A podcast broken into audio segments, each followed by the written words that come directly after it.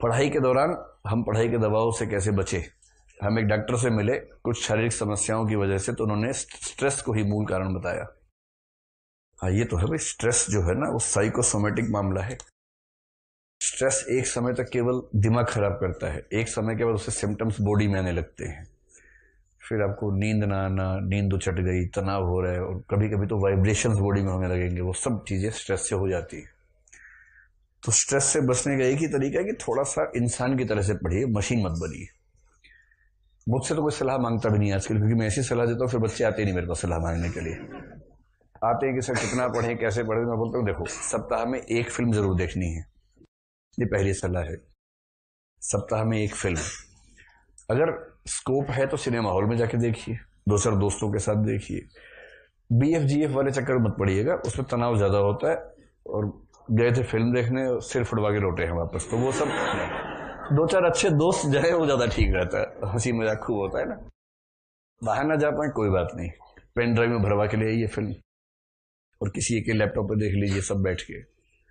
वो सब थोड़ा होना चाहिए। दिन में कम से कम एक घंटा बिचिंग कीजिए बिचिंग शुद्ध बिचिंग उसमें कोई मिलावट नहीं होनी चाहिए। बिचिंग समझते हैं? बिचिंग का मतलब क्या? गप गप पे लड़ाना। एकदम शुद्ध गप उसमें ये नहीं कि अंतर्राष्ट्रीय संबंधों में बातचीत करेंगे, वो सब अंतर्राष्ट्रीय संबंधों पे करना भी है तो उन वाले संबंधों पे कि ट्रंप का किससे चल रहा है, इस तरह का, वो वाले अंतर्राष्ट्रीय संबंध। ये वाले अंतर्राष्ट्रीय संबंध नहीं कि इराक में क्या हुआ, सीरिया में क्या हुआ, वो सब नहीं। जब आप शुद्ध, प्योर गपबाजी कर लेंगे एक घंटा ना तो मन इतना प्रफुल्लित हो जाता है उसके बाद। फिर पढ़ेंगे तो अच्छा लगेगा। और सफलता का बहुत तनाव मत लीजिए। वो कह गए हैं, तुलसी ने भी कही है ये बात, वैसे भी आती है कि चिंता वाकी कीजिए जो अनहोनी होए। अनहोनी होनी नहीं, होनी ही सो होए। तो चिंता उसकी करो जो अनहोनी है, और अनहोनी है तो हो ही नहीं सकती है, क्योंकि होना वही है जो होना है। तो नियतिवाद के अपने फ़ायदे भी है, ये इसको डिटर्मिनिज्म कहते हैं, नियतिवाद का मतलब सब कुछ पहले से तय है। इसका फ़ायदा ये है कि आपको तनाव नहीं होता कि पहले से तय है ही तो फिर टेंशन किस बात की है। और मैं ये बात कई बार कहता हूँ सीरियसली कहता हूँ कि इस एग्ज़ाम की तैयारी करने का केवल बोनस है कि आप आई बन गए। ये सिर्फ़ बोनस है, शुद्ध बोनस है। इस एग्ज़ाम की तैयारी करने के बाद आप जीवन में जहाँ भी जाएँगे, आप अभी जहाँ हैं, उससे बहुत आगे प्लेस्ड होंगे। किसी भी फ़ील्ड में चले जाइए। तो एक लेख मौका मिलेगा तो आपको मैं भिजवाऊँगा उस पर व्हाट्सएप पे। एक व्यक्ति ने पिछले साल एक लेख लिखा, दो साल पहले की बात है। उसका सिलेक्शन नहीं हो पाया। तो कुछ लोगों ने उसका मज़ाक बनाया। तो उसने जवाब में एक लेख लिखा, कोरा पे है। कोरा अगर आप फॉलो करते होंगे ना, कोरा पे है वो लेख।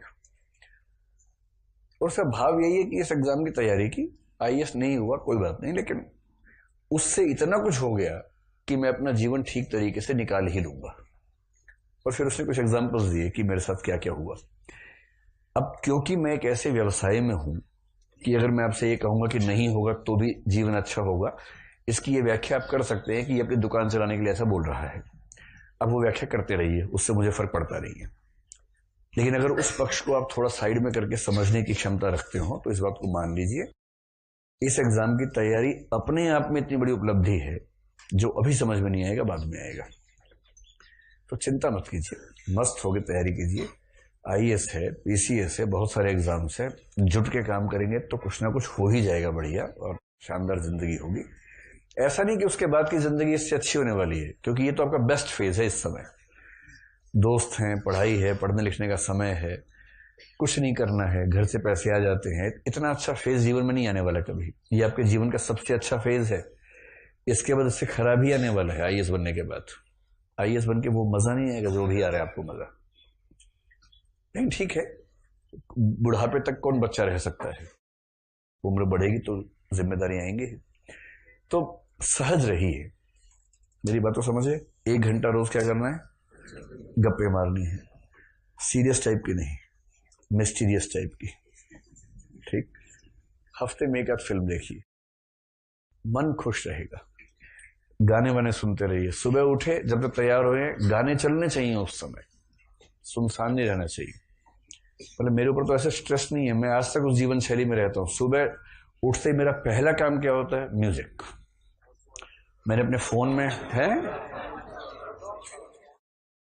प्लेलिस्ट है बहुत सारी। मैंने फ़ोन में बना रखी है। गाना डॉट कॉम पे, सावन डॉट कॉम पे बना रखी है अपनी प्लेलिस्ट तो उसमें एक प्लेलिस्ट का, एक प्लेलिस्ट का नाम है गजल्स एक का नाम है भजन्स एक का नाम है पार्टी एक का नाम है जिम इस तरह से। तो अगर एक्सरसाइज कौन सा? हनी सिंह हनी सिंह प्लेलिस्ट में नहीं हनी सिंह के गाने बीच बीच में आते हैं, जैसे पार्टी वाले में आ जाते हैं। अब जैसे सुबह उठे, मूड भक्ति भक्ति टाइप का हो रहा है तो भजन चला दिए। वैसे मेरा मूड सौ में से निन्यानवे पर गज़ल गज़ल टाइप का रहता है। तो मैं गज़ल चला देता हूँ। अब चलती रहती है गजलें। तो उससे क्या होता है कि जो समय आपके उदास होने का समय हो सकता था, इसलिए ठीक हो गया क्योंकि आपके आसपास माहौल ठीक बना हुआ है। म्यूज़िक आजकल जिस तरह से उपलब्ध है, अपने फ़ोन वोन पे हमेशा ऑन रखिए।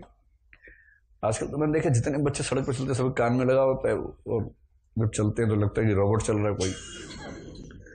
तो कान में लगाइए या वाईफाई ब्लूटूथ स्पीकर लीजिए छोटा सा, पूरा आसपास तीन चार कमरे गुंजा दीजिए सुबह सुबह मतलब मशीन की तरह पढ़ेंगे तो दुखी रहेंगे।